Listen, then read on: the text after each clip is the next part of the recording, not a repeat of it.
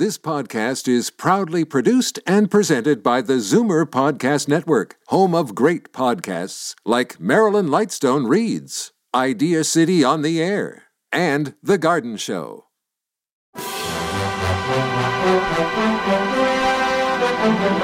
It's Zoomer Radio's Theater of the Mind with Frank Proctor.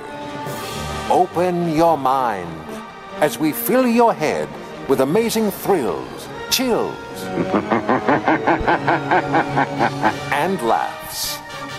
Theater of the Mind. The best love programs from radio's golden age. Only on Zoomer Radio. Now, here is your master storyteller, Frank Proctor. Well, thank you, and welcome to the show. Now, if you're one of those people who love getting scared, this is the show for you Inner Sanctum. It's a popular old time radio program that aired from January 7th of 1941 to October 5th of 1952. It was created by producer Himan Brown and based on the mystery novels of Simon and Schuster. Now, the name licensed by that company on condition that at the end of each broadcast, the announcer would promote the latest book title published in the series. And the series featured stories of mystery, terror, and suspense, and its tongue in cheek introductions were in sharp contrast to shows like Suspense and The Whistler. The early 1940s programs opened with Raymond Edward Johnson introducing himself as your host, Raymond, in a mockingly sardonic voice. A spooky melodramatic organ score played by Lew White punctuated his many morbid jokes and playful puns. And beginning in 1945, Lipton Tea sponsored the series, pairing first Raymond, then McGrath, with cheery commercial spokeswoman Mary Bennett, also known as the Tea Lady, whose blithesome pitches for Lipton tea contrasted sharply with the macabre themes of the stories. She primly chided the host for his trademark dark humor and creepy manner. Now, the program's familiar and famed audio trademark was the eerie creaking door, which opened and closed the broadcasts. Himan Brown got the idea from a door in the basement that he said squeaked like hell. The door sound was actually made by a rusty desk chair. Program did originally intend to use the door, but on this first try, the door didn't squeak. So, undaunted, Brown grabbed a nearby chair, sat on it, and turned, causing a hair raising squeak. That chair was used from then on as the sound prop. On at least one occasion, a staffer innocently repaired and oiled the chair, thus forcing the sound man to mimic the squeak orally. well, let's go to tonight's presentation with the title No Coffin for the Dead. Lipton Tea and Lipton Soup present Inner Sanctum Mysteries.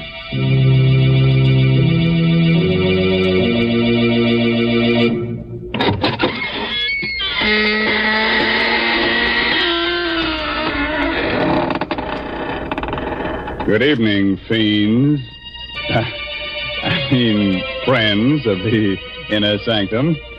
This is Raymond, your host, inviting you through the squeaking door. Don't hesitate. Come right in. Oh, it's a bit dark. Careful, don't brush up against that skeleton. Oh, he's quite harmless, I assure you. He's only the skeleton in our closet come out for a bit of air. The idea of a skeleton coming out for air. Such nonsense. oh, you mean because it's already so well ventilated? huh? Oh, how do you do, Mary Bennett? Hello, Mr. Raymond. Now, you tell me truthfully, is there a family skeleton in your closet? Oh, yes, indeed. And what's more, we make no bones about it. but I'd uh, like to really get him out of the closet. I need space to store my Lipton's noodle soup. What a silly thing to say. You know very well that Lipton's noodle soup comes in a tidy little package that takes up hardly any room at all. Oh. Fact is, Lipton's is convenient all the way around. It takes hardly any time to make, costs less, and makes lots more than canned soups. And when it comes to flavor, nothing can beat Lipton's. It's a grand, homemade tasting noodle soup with a, a chickeny flavor. And, folks, Lipton's is just swimming with tender, golden egg noodles. It's like I always say, you just don't know how good noodle soup can be till you've tried Lipton's. And like I always say, tonight put a tight hat on your head so your hair won't rise. And get ready to listen to No Coffin for the Dead. It's an original story by Emil Tepperman. And our star tonight is that famous radio actor, Les Tremayne, who plays the part of Tom Archer. Along the swanky East River Drive, all is quiet, except for the footsteps of two men who hurry toward one of the many tall apartment houses. Let me introduce you quickly to these two men before uh, death strikes out at them. The man on the outside, the tall, blond man, is District Attorney Tom Archer. The other one, the lean, dark haired fellow, is Tom Archer's assistant, John Frayne. Tom's really worried about something. I'll walk you to the door of your house, John. I, I don't like your being out alone this late at night. Whoever's been sending you those threatening letters isn't John. Look out, John! That fellow in the alley with a knife. Look out! Ah. Drop that knife, you! Ah. Ah. Oh, you, you've killed him.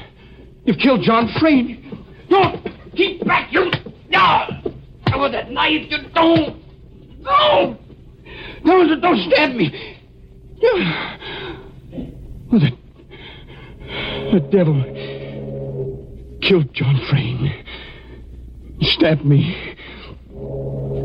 I'll remember his face if I, I ever see him again. I'll remember.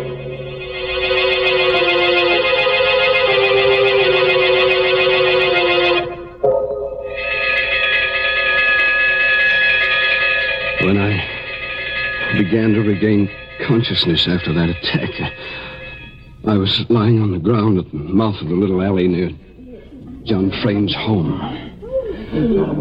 A fussy little ambulance intern had just finished working over me. There was a small crowd around me. And I glimpsed the face of Detective Inspector Lambert just behind the intern. There. Feel better now, Mr. Archer? How is he, Doc? I about got him fixed up, Inspector Lambert. I think he'll be all right. He's conscious now. Can I talk to him? Yeah, but better not move him for a few minutes till the shock wears off. How are you, Mr. Archer? Oh, pretty good. I feel like a mummy with all these bandages. Yeah, both hands. What did they do? Jump you with knives? Oh, we. We were passing the alley. John and I. John? What happened to John Frayne? Speak up, Inspector. What happened to John? Now, take it easy, Mr. Archer. John's dead. They got him in the back. Right through the heart. Oh, merciful heaven. John? Did you get a look at the killers, Mr. Archer? Could you identify them? Well, there, was only one man. He, he, he came out of the alley. He stabbed John, and then he swung at me. I, I didn't have time to go for my gun, so I, I caught the blade in my bare hands. He ripped the knife away and stabbed at me. I, I don't know how many times. Six stab wounds, Mr. Archer. You're darn lucky none of them hit a vital spot. That was a brave thing, grabbing the knife with your bare hands. Probably saved your life. That's the mistake the killer made, leaving me alive. I've seen his face. I'll catch up with him. If it takes the rest of my life.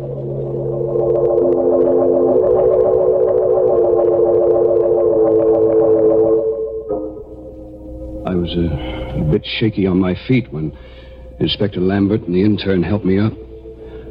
But I insisted on going over to where the body of John Frayne lay, covered with a white sheet. And then I saw Susan, leaning against the great comforting bulk of old Mrs. Hogan, her housekeeper. She was looking down at the shroud that covered her husband's body. It was God's will, Mrs. Frayne. Susan. Oh, Tom. Tom, I can't believe it. John. Be, be brave, Susan. John's dead. Nothing I can say will replace him. Have you any idea who the murderer is? Oh, I, I saw his face for a moment, that's all. But I'll recognize it again, I'm sure. Mr. Archer, here's something we found in the alley. What is it, Inspector? Looks like the charm off a watch fob. It's broken off. A charm. Well, You recognize it, Mrs. Frayne? I... Oh, no. No, it can't be. It can't be. no, no, of course not, Susan. There are hundreds of watch charms like this one. What is it, Mrs. Frayne? The, that watch charm is... My younger brother, Peter, wears one just like it. Oh? Oh, nonsense, Lambert. You can buy those in any jewelry store. Besides, I saw the killer's face. It wasn't Pete. Mrs. Hogan, Yes, Mr. Archer? please take Mrs. Frayne upstairs now. That I'll do. Come along, darling. I'll see you later, Susan. Oh, please stay here, Tom. You're hurt. All those wounds. I- I'll be okay.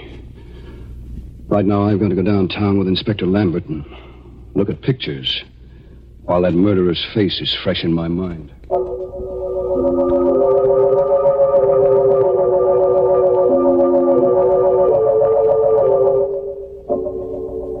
At headquarters, I looked through hundreds of pictures in the Rogues Gallery. It was just two hours before I came upon the photograph. Lambert, this is our man. You're sure? Positive. I'll never forget that face. Turn it over. Let's see the name quick. Right. Bart Hogan. Good heavens. Bart Hogan. That would be the son of old Mrs. Hogan, the Frayne housekeeper. Lambert and I both remembered the case of Bart Hogan. It went back five years before John Frayne had married Susan. Bart Hogan had lived with his mother, both working for Susan's father. One day, Bart Hogan had snatched up a kitchen knife and attacked Susan's father with mad fury. Only John's lucky arrival had saved the old man. John subdued Bart Hogan. The mad youngster had been committed to the state asylum for life. But he had escaped seven months ago. Nobody had heard from him since then. Until tonight. Great Scott. So that murderous kid has come back after all these years to get his revenge. I'm going back to the Frayne house. I, I want to talk to Mrs. Hogan. You think she might know where her son can be found? Who knows? I'll talk to her anyway. Uh, by the way, Mr. Archer, Yes? while you're up there, suppose you just kind of check on whether Brother Pete has lost his watch charm.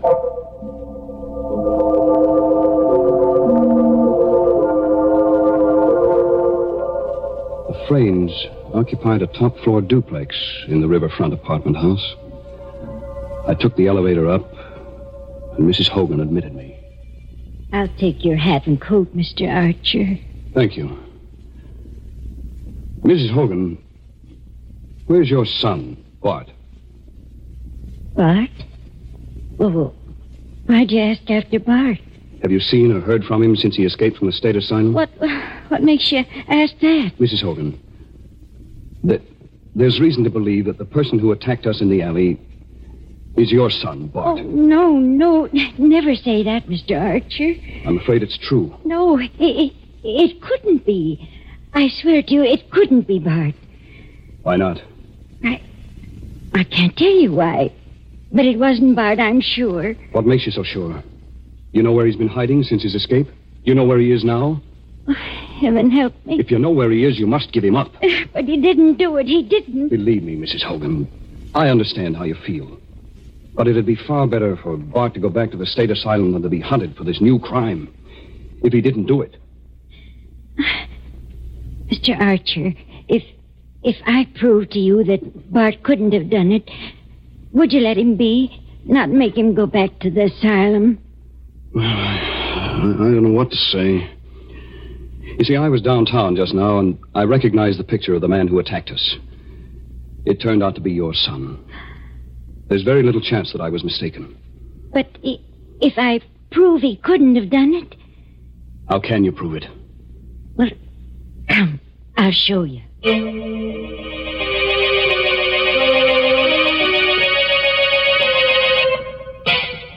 Her usually ruddy face was drained of blood as she led me up the stairs to the upper floor of the duplex, and then along the hall to her room. I always keep the door locked. Go inside, please. Well, I, I don't see anything in this room, Mrs. Hogan. Well, over here, please, the, the closet. Hmm. Is that you, Ma? Is that you? It's all right, Bart, darling. I, I brought a good friend. Good heavens. You've been hiding him here in this closet? For seven months now. When he escaped from the asylum, he came here. I cleared out the closet. It just holds the cot. He lies in there night and day. Where's he, Ma? Why'd you bring him? What's he want? Don't be afraid, Bart. Mr. Archer won't hurt you. He wants to ask you some questions. Bart, have you been out of this room tonight? Mm-hmm. Out? Me? Not a chance. He tells the truth, Mr. Archer. Here, I'll pull the blanket back and show you the proof. There. Look at his legs. He was shot in both legs when he escaped from the asylum. I couldn't get medical attention for him, and the wounds never healed properly. I see. You must believe me now, Mr. Archer. Bart couldn't be one who attacked you. Because, well, he'll never be able to walk as long as he lives.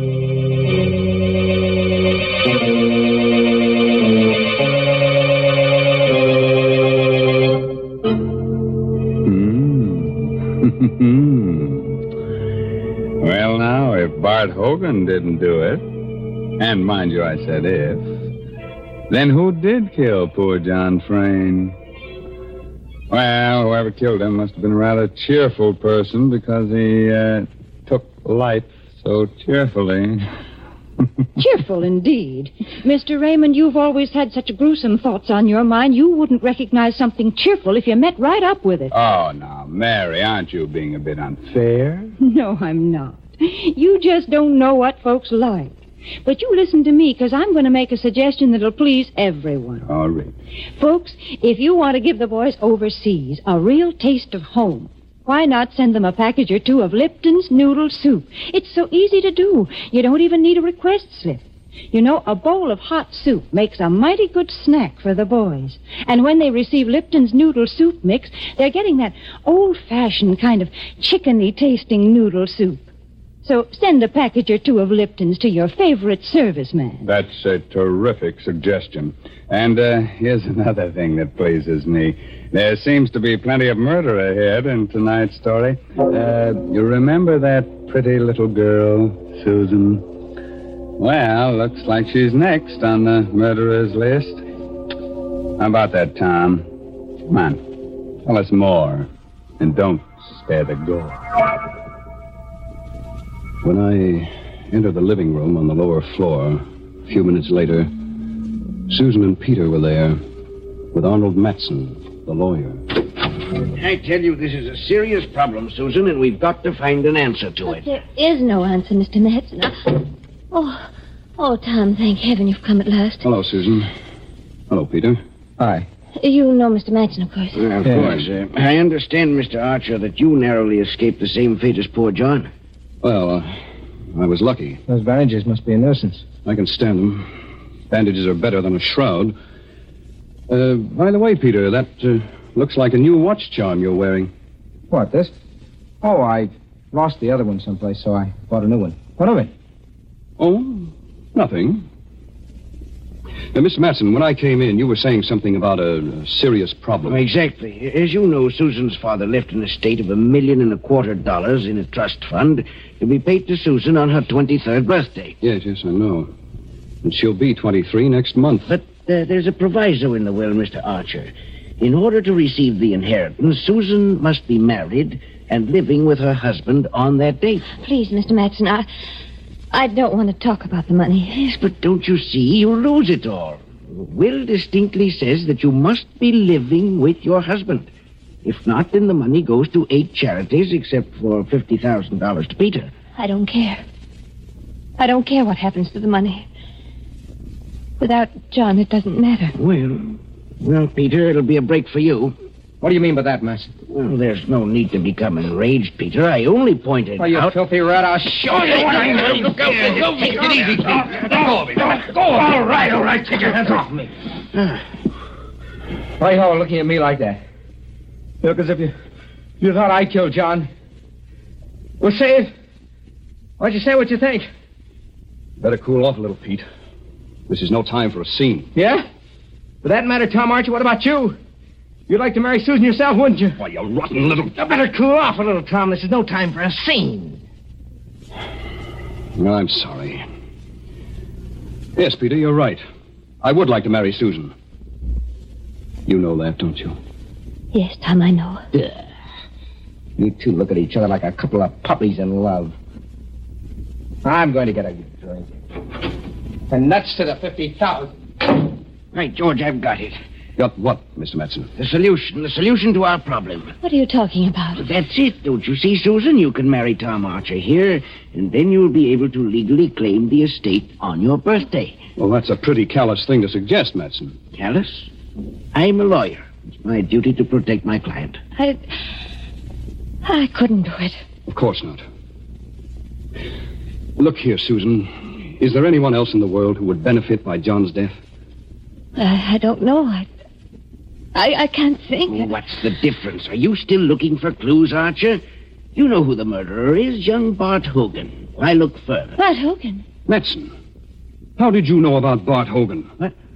What do you mean? Well, I, I've just come from Inspector Lambert's office. There, there was nobody present when we found Hogan's picture. How did you know about it? Well, it's really quite simple. I phoned headquarters a little while ago, and Inspector Lambert told me. Archer, Matson! Huh? What's that? Peter! Archer, come quick, in the kitchen. Come along, Matson, quick. Yes. You stay here, Susan. All right, Pete, take it easy. We're coming. Down the hall, the kitchen. Get hold of yourself. You, you open the door. I, I can't. Look, go ahead, Archer. Open it. Huh? Good heavens. It's Mrs. Hogan. She lay on the kitchen floor on her back, with blood all over her clothes.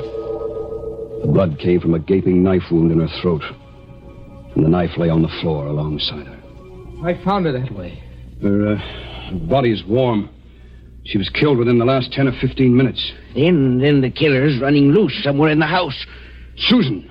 She's alone! Good heavens. There, on the floor. Susan! Susan, darling! Is she, is she dead? Oh, no, no, she's. She's only fainted. The shock. Oh. Oh. It's all right, Susan. What happened? Uh, was it. Was it Mrs. Hogan? Yes. Who? We don't know. But the killer's in the house. That madman is liable to kill us all, one at a time. I have a revolver. Let's search the house. Right.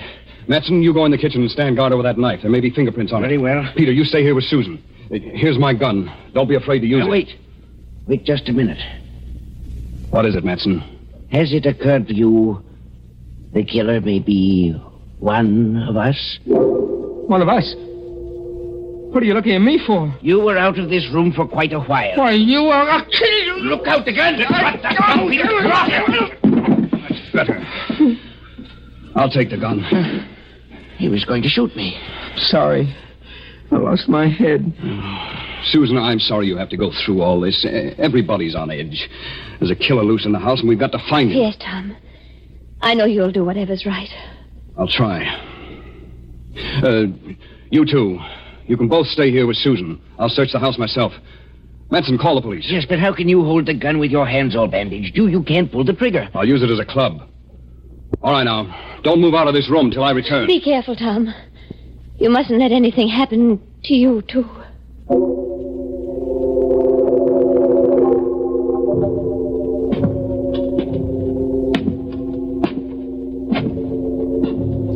I went slowly up the stairs to the upper floor, gripping the gun by the barrel in my bandaged hand.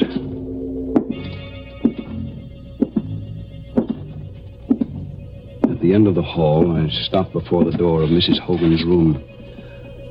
I opened the door with the keys. Inside the room, the closet door was open. Bart Hogan was still lying on his cot. He must have been expecting me. His eyes were wild with terror. He had a long pencil clutched in his right hand, the only weapon he could find to use against me. His left fist was clutched into a tight ball. He watched me, stiff with fear, as I moved slowly toward him. Across the room. Keep away from me. I had no time to waste on him. I swept beside the fist that clutched the pencil. Help! And brought the revolver butt down hard on his forehead. I. I went over to the window, opened it. Then I. I went back to the bed and pulled the sheet, pulled it away, lifted him. His weak and withered legs dangled uselessly. I carried him over to the window, rested him against the sill. He opened his eyes. He was recovering from the blow. I didn't wait. I pushed hard. He went toppling out of the window. Ah!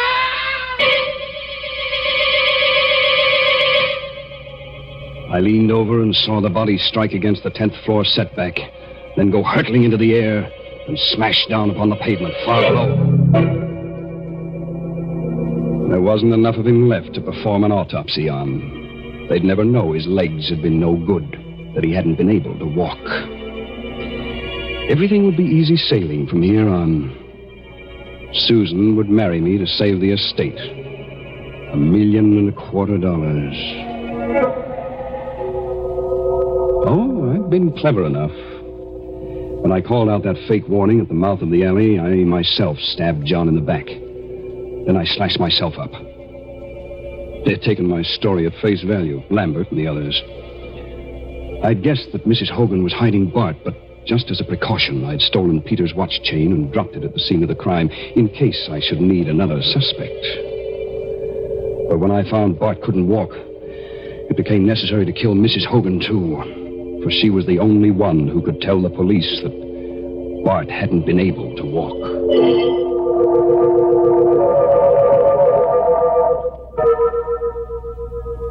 All I had to do now was go down and say I'd found Bart, we had fought, and he had fallen from the window. The perfect crime. I took one more last look down into the street where a crowd had gathered around Bart's body. I was able to make out the figure of Inspector Lambert bending over what was left of him. And I saw Lambert force something out of the clenched left fist of the dead body. In a flash, I remembered that feeble little pencil with which Bart had tried to defend himself. I pulled in my head from the window and glanced across to the closet. I saw it at once. A small white scratch pad. I rushed across the room and snatched up the pad. There, on the topmost page, were the indentations of what Bart Hogan had written on the page and then had torn off. I could read it clearly.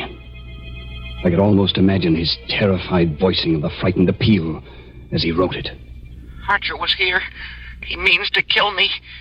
He wants them to think I killed John Frayne. But I can't walk. I've got two bullets in my legs.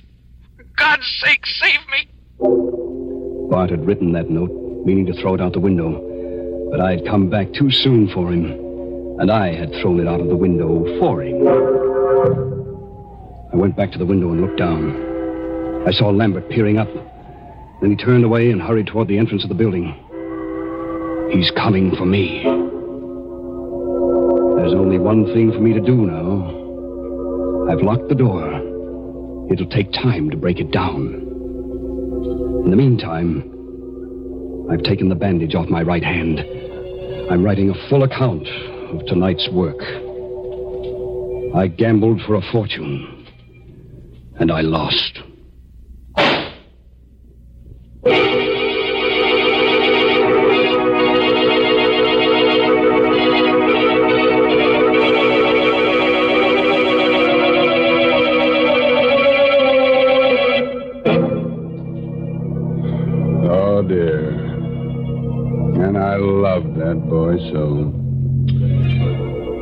Sir, he seemed like such a nice young man.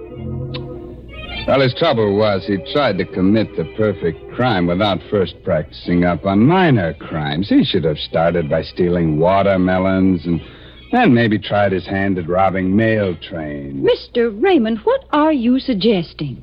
And just when I was getting ready to tell people to send a bowl of soup to the boys overseas. Hmm? Wouldn't the soup get cold by the time it arrived? Oh, of course not. Why, Lipton's noodle soup mix comes in a flat package. Hmm? You simply send it along to your favorite soldier. And he'll be pleased by your little gift because this noodle soup is just like a. Well, just like a taste of home. So enclose a package or two of Lipton's the next time you write to him.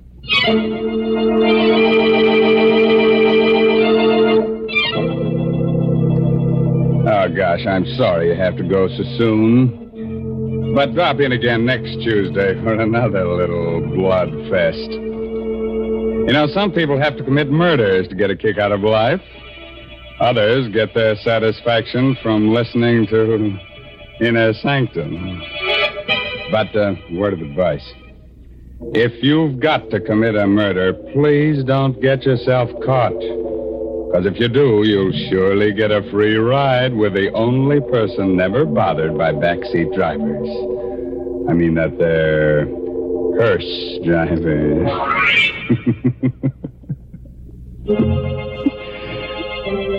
By the way, this month's Inner Sanctum mystery novel is A Time to Die by Hilda Lawrence. Now I guess it's time to close that there squeaking door until next week when Lipton Tea and Lipton Soup bring you another Inner Sanctum mystery directed by Himan Brown. So until then, good night. Pleasant dreams.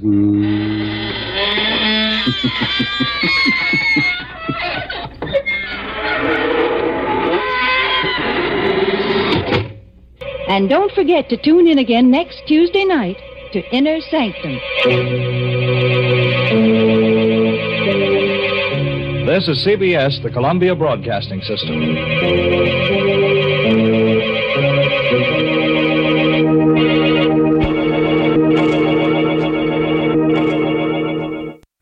Stay tuned for A Day in the Life of Dennis Day, next on Theater of the Mind. Time now for that Irish tenor to make an appearance. Dennis Day is on his way with a song and a story. A story about a tax refund.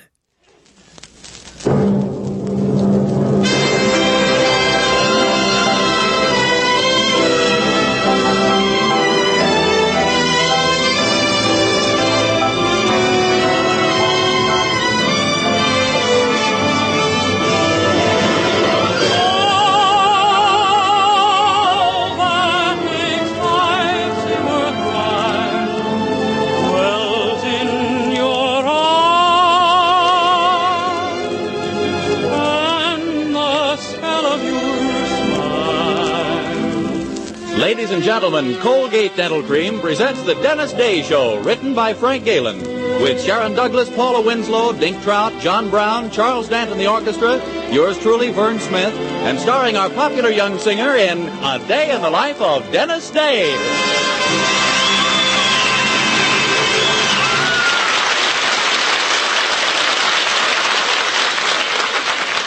Twice a day and before every date, use Colgate Dental Cream to clean your breath while you clean your teeth.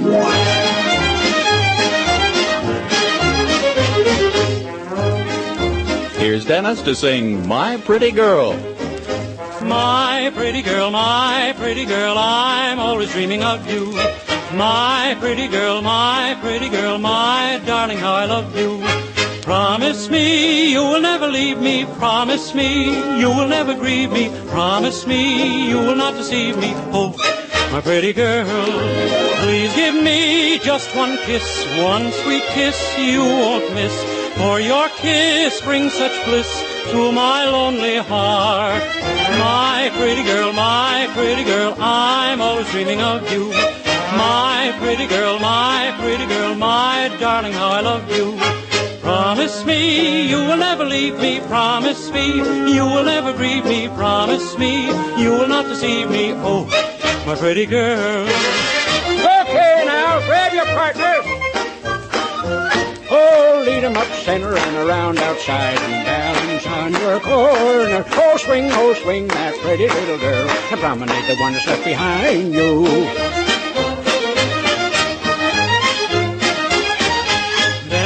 Me through the night. Let my arms hold you tight.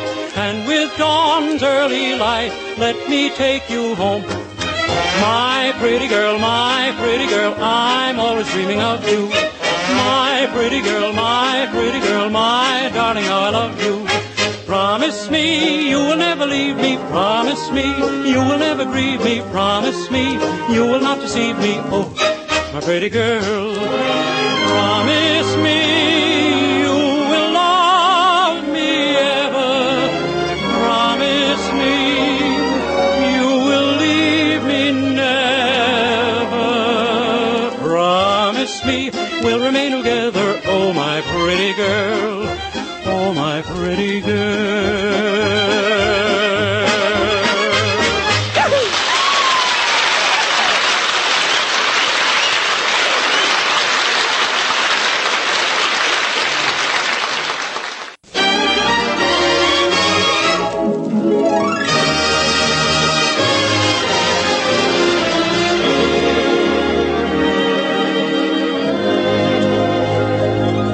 As you know, our young hero Dennis Day works behind the soda fountain of Willoughby's drugstore in the little community of Weaverville. Now, you'll say it's hardly likely that a small town soda jerk's name should become a byword in our nation's capital at Washington, D.C. Well, likely or not, that's exactly what's happened. In Washington's National Income Tax Bureau, an excited clerk has just discovered that a perverse fate chose to single out our hero from among the millions. Great Scott, Charlie, look at this. What's the matter? Some guy named Dennis Day sent us $10 to pay his income tax. Only he figured it wrong, and we found we had to refund him some money. How much? $10. Well, what about it? Well, just look at this voucher, man. The check printing machine went crazy. We sent him a check for a $100,000. What are we going to do about it, Charlie? Ah, forget it. Forget it. Charlie, the Democrats aren't here anymore. I'm taking the next plane to Weaverville. But at the Anderson boarding house in Weaverville, it's quite apparent that the envelope containing the $100,000 check is not yet in the hands of its young addressee. For we find a most discouraged Dennis talking to his girlfriend, Mildred Anderson. A flop, that's what I am, Mildred. A complete failure. Oh, now, Dennis, don't talk like that. But it's true. Here I am, 22 years old and making only $8 a week. Well, you have a roof over your head and three good meals a day. There's more to life than just food and shelter, Mildred. There are other things I'd like to have, too, like shoes. Well, Dennis, maybe if you'd asked Mr. Willoughby for a raise. But I did just the other day. I said to him, Mr. Willoughby, why don't you be fair? Pay me what I'm worth. And he refused? Yeah, he said no one could live on less than $8 a week. it's no use, Mildred. I'm going to leave Weaverville. That's all. Oh, now, don't say that, Dennis. I know what your whole trouble is. You just don't inspire confidence in people. You, well, you look so young. Gosh, that isn't my fault, Mildred. It could happen to anybody 22 years old. Oh, I know it's not your fault, but we ought to do something about it. Let's think a minute. How can we age you? Age me? Yes. What makes a man look older? Do you know what makes my father look older, for instance? Sure, but I'm not married to her.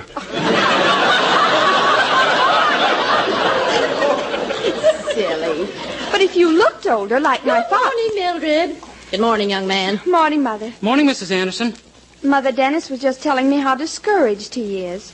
He wants to leave Weaverville. Yeah, for good. Never come back. That's the way to talk, my boy. Go to it. He'll do no such thing. We've decided the only reason he isn't a success is because he looks so young. I brought in the mail, Pupsy. morning, children. Morning, Good morning, Father. Mr. Anderson. I'll take those letters, Herbert. Uh, yes, lover girl. oh, here's one for you, Dennis. It's from the Income Tax Bureau in Washington, D.C. Gosh, I hope I'm not in some kind of trouble. Well, come along, Herbert. We have housework to do. Yes, I know. Lead the way, light of my life.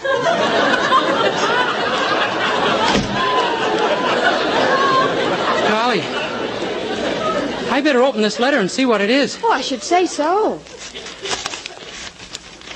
Mr. Dennis Day, dear sir, enclosed, please find check in the amount of $10 covering refund on overpaid income tax. Boy, that's a relief. I thought I was going to go to jail. Oh, well, is the check in it? Yeah, it's down at the bottom of the envelope. There, you see? Just when everything looked darkest, along comes the government and sends you a $10 tax refund. I know, but it's nothing I can depend on every week. well, I'd better deposit this at the bank on my way to work. I'll see you tonight, Mildred, huh? All right, Dennis. Oh, oh, here, give Daddy these glasses on your way out. He left them on the table before when... Dennis! Huh? My father's glasses, don't you see? Nose glasses with a black silk ribbon. Why, they put 20 years on you. But Mildred, 20... Oh, Dennis, they're just what we've been looking for. Try them on. Well, okay. There, how do I... Mildred, where are you? Come back! I haven't moved an inch. It's the glasses. Oh, but Dennis, you have no idea how distinguished they make you look. Can't you see yourself in that mirror on the wall? I can't even see the wall. Never mind. Just keep them on when you go down to the bank. Oh, you'll see what a difference it makes in the way people treat you. Gosh, I hope so. Am I pointed in the direction of the bank? Uh-huh. Good. Give me a push.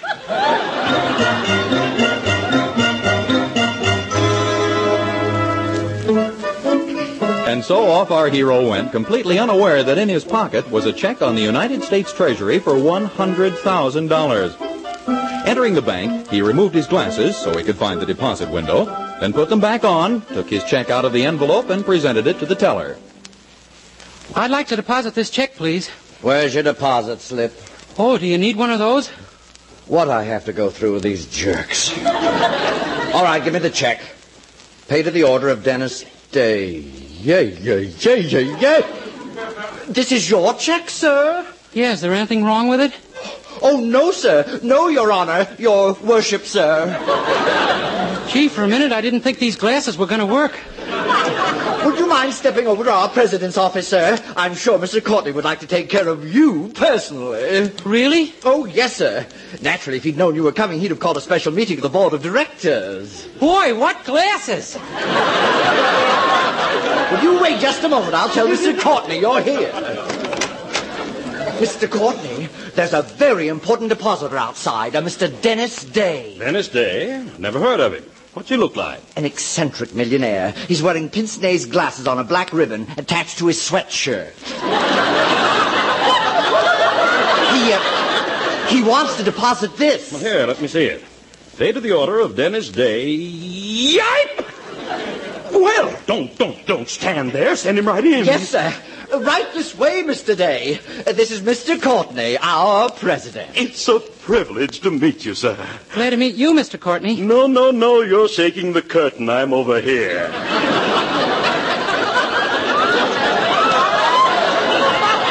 Oh, pardon me. Oh, do sit down, Mr. Day. Can I offer you a clear Havana? Oh, no, thanks. I'm not thirsty. Very good. So you wish to deposit this check with us, eh? That's right. If I'm not too personal, how did you happen to get a government check of this size? It's a refund on my income tax.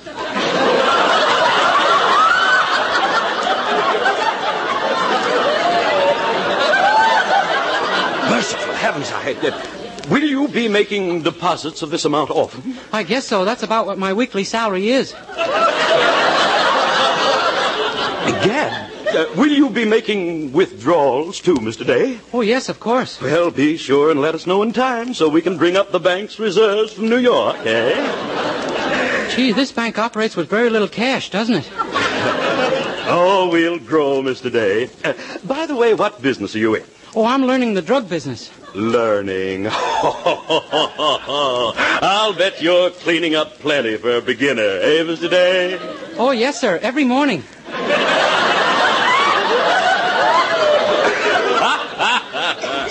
That's rich.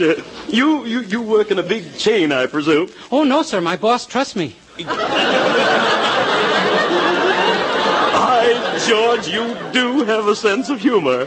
Say, I, I hope you won't think I'm too forward, Mr. Day, but, well, I've been thinking of taking a little flyer lately. How do you like the market? Fine. The food is good and it seems very clean. Hmm. I'm sorry, Mr. Courtney, but I have to get back to the drugstore. I'm awfully late for work. Oh, I quite understand, but would you do one favor for me? Take this along. Read it in your spare time, and phone me and tell me what you think about it. What is it? It's a financial statement of the company I'm thinking of buying shares in, the Seattle, San Antonio, and Montreal Railroad.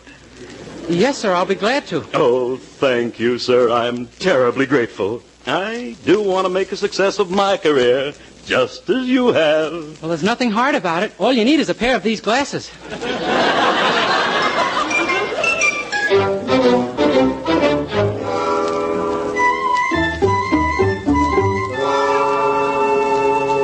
Gosh, I've never been so late to work. Mr. Willoughby's going to be furious. Oh, well, I guess I may as go, well go in and face him. I better put the glasses back on. At least he can't hit me if I'm wearing them. Dennis, my boy, my dear, dear boy. Son! Gee, they even work on him. I'm sorry I'm so late, sir. You're talking to the Coca-Cola machine. I'm over here. Oh, excuse me. Oh, that's all right, son. I just had a phone call from my nephew. He's a teller over at the bank. Dennis, my boy, why didn't you tell me? Tell you? Of course. Dennis, I've known all along there was something in that head of yours.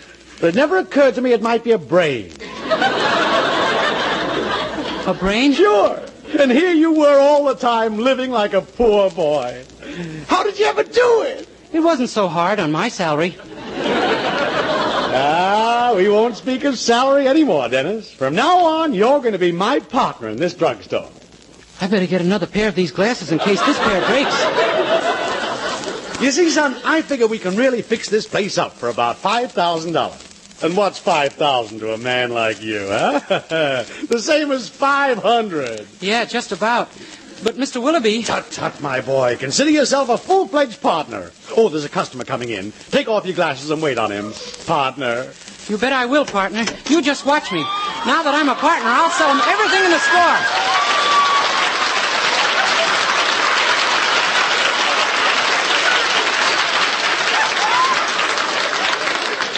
How do you do, sir? Can I serve you, sir? Uh, yes, uh, I just uh, I just weighed myself on your scale outside. It's uh, it's broken, and I'd like my penny back.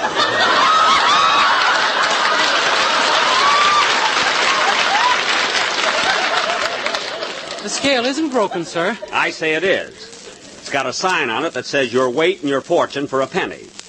I got my weight, but the place where the fortune was supposed to be came out blank.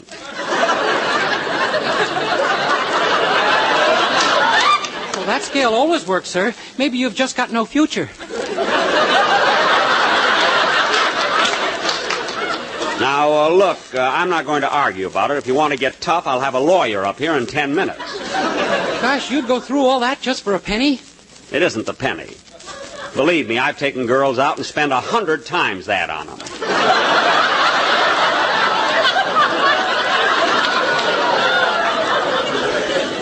Just that I was dying to have my fortune told. Well, if you'll give me your palm, I'll be very happy to read it for you. That won't do. Now, do I get my penny or don't I? Well, I can't give it to you, sir, but I'll take it up with the company that owns the scale. If you'll fill out this form, you should have your money within a few months. Oh, that's ridiculous. I'm almost tempted to forget the whole thing. Yes, sir. I said almost. Yes, sir. Could I have your name, please? Uh, the name Benny. Benny what? Uh, Jack. Uh, Jack Benny. And your address, sir? Care of F.E. Boone, Lexington, Kentucky.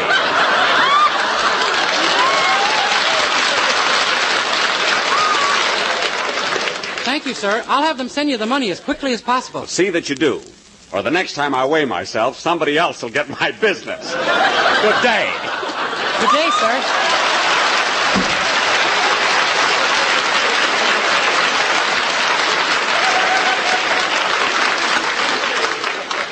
Benny. Jack Benny. Gee, that name is awfully familiar. No, it's no use. I can't seem to place him.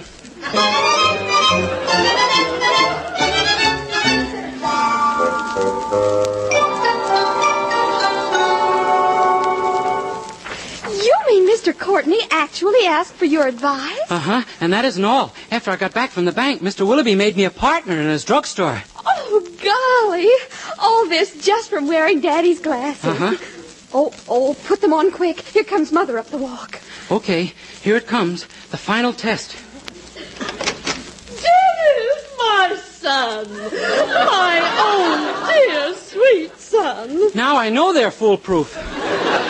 Oh, Dennis, I've heard about you from just everyone downtown. I want you to know how proud and happy I am to have you boarding here. Gee, thanks, Mrs. Anderson. Now, about that two weeks rent I owe you. Oh, you, Dennis, my son. Oh, here, let me take your coat. Okay, but you'll be losing money on the deal. I mean to hang up. Just to hang up, a silly boy. Oh, Mildred, I'm so proud of him, aren't you? Oh, yes, Mother. Dennis, my son. My dear, fine son. Gosh, you too, Mr. Anderson? These are your glasses. Oh, Dennis, I feel like your mother as well as Mildred's. I, I wonder if you'd mind kissing me in a motherly sort of way. Sure, Mrs. Anderson, I'd be glad to. You kissed me, Dennis. Poopsie's over there. Oh, gosh. Pardon me, Mr. Anderson. Well, now suppose we all go into the dining room and have. Oh, I wonder who that is. I'll answer it.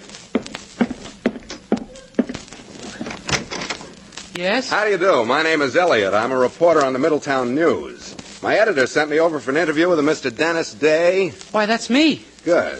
Mr. Day, we understand you just received one of the largest income tax refunds ever given out. I did? Gosh, the government's pretty stingy, isn't it? Uh, be that as it may, I'm here to get the story of America's leading drug tycoon. Just how did you get your start in life, Mr. Day? Well, my father called the doctor in the middle of the night and they rushed my. Not that far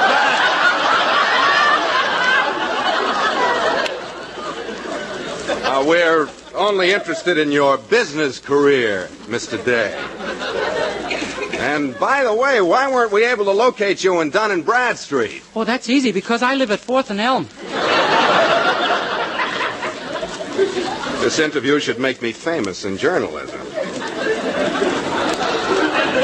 Do you mind if I ask you a few general questions, Mr. Day? Fire away. Believe me, I'd love to. What do you think of the high cost of living? Oh, I intend to keep on doing it no matter how high the cost gets.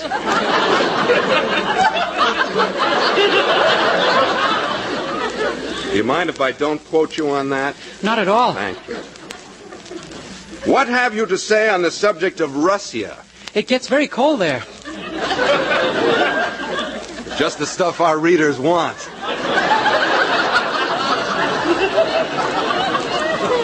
Anything else on Russia? Well, just that it's good that there is a Russia because there are so many Russians that if there weren't a Russia, where would they all go?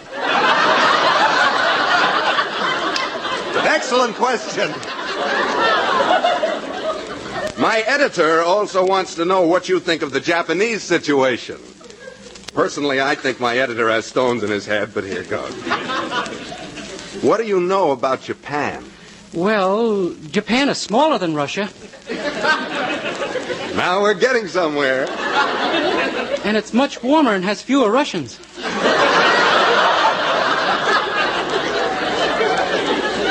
Scoop after scoop.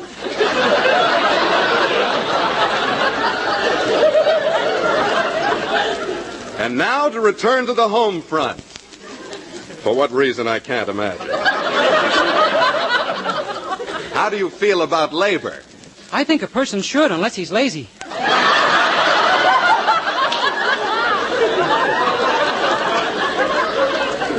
I put it down just as you said it. Well, that concludes one of the most amazing afternoons of my life. Thank you, Mr. Day, and goodbye. Goodbye, sir. Oh, uh, whereabouts in your newspaper will this interview appear? In our lost and found column. Goodbye. Who was that, Dennis? Oh, some fellow from a newspaper. I've been interviewed. Oh, Dennis, how wonderful. You'll be famous all over the country. Gee, what do you know? I'll bet that's the newsreels. Oh, I do hope so. Uh, Come in. Anybody named Dennis Day live here? Yes, sir, that's me. So you're the fella. I'm from Washington, Mr. Day. I'm sorry, but I do not choose to run.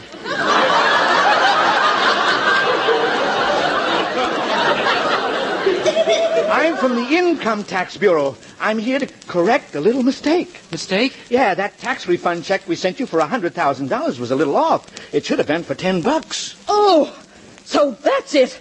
A mistake. I should have known. Wait a minute. I don't understand. We thought you were rich, you idiot. We thought you got an income tax refund of a hundred thousand dollars. Oh, gosh, no, I don't pay that much income tax in two years. Dennis Day, you're an imbecile. If you d- Gosh, what traffic tonight. come in. Dennis, my boy, my wonderful boy. Wait, Mr. Courtney, it's all a mistake. Oh, I know that. I've seen the income tax man. But you saved me a fortune today. When you called at noon and said not to buy Seattle, San Antonio, and Montreal, I didn't. And this afternoon it went down 12 points. Gosh. This $100 is for you, Dennis. And thanks. Oh, Dennis, my dear, sweet son. Oh, I can't get over it. A young man with no financial experience, and he tells me not to touch that stock. How did you know? Why, from that statement I read, Mr. Courtney. The statement. Sure. It said that their assets were $15 million and their liabilities were $15 million. Yes? Why, that darn railroad was just barely breaking even.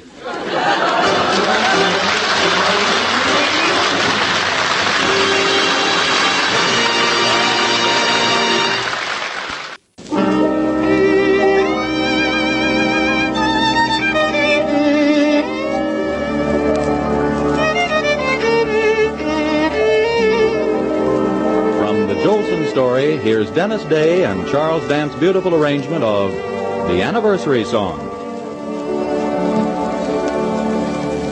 Oh, how we danced on the night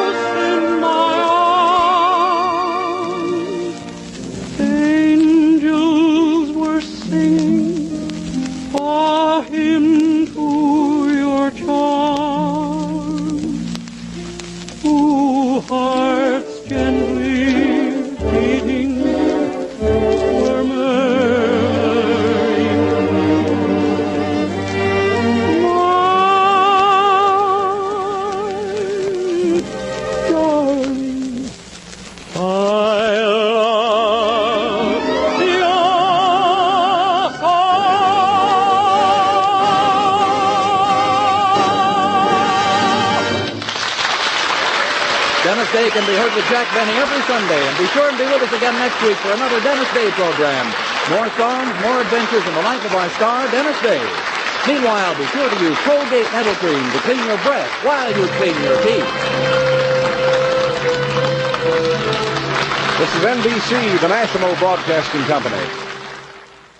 Thank you for listening. Tomorrow night it's Nero Wolfe, followed by Fibber, McGee, and Molly. Thanks to Paul Stringer and Joel Schoenwell for technical support. The executive producer for Theater of the Mind is Moses Znaimer. I'm Frank Proctor. Have a great night. This podcast is proudly produced and presented by the Zoomer Podcast Network, home of great podcasts like Marilyn Lightstone Reads, Idea City on the Air, and The Garden Show.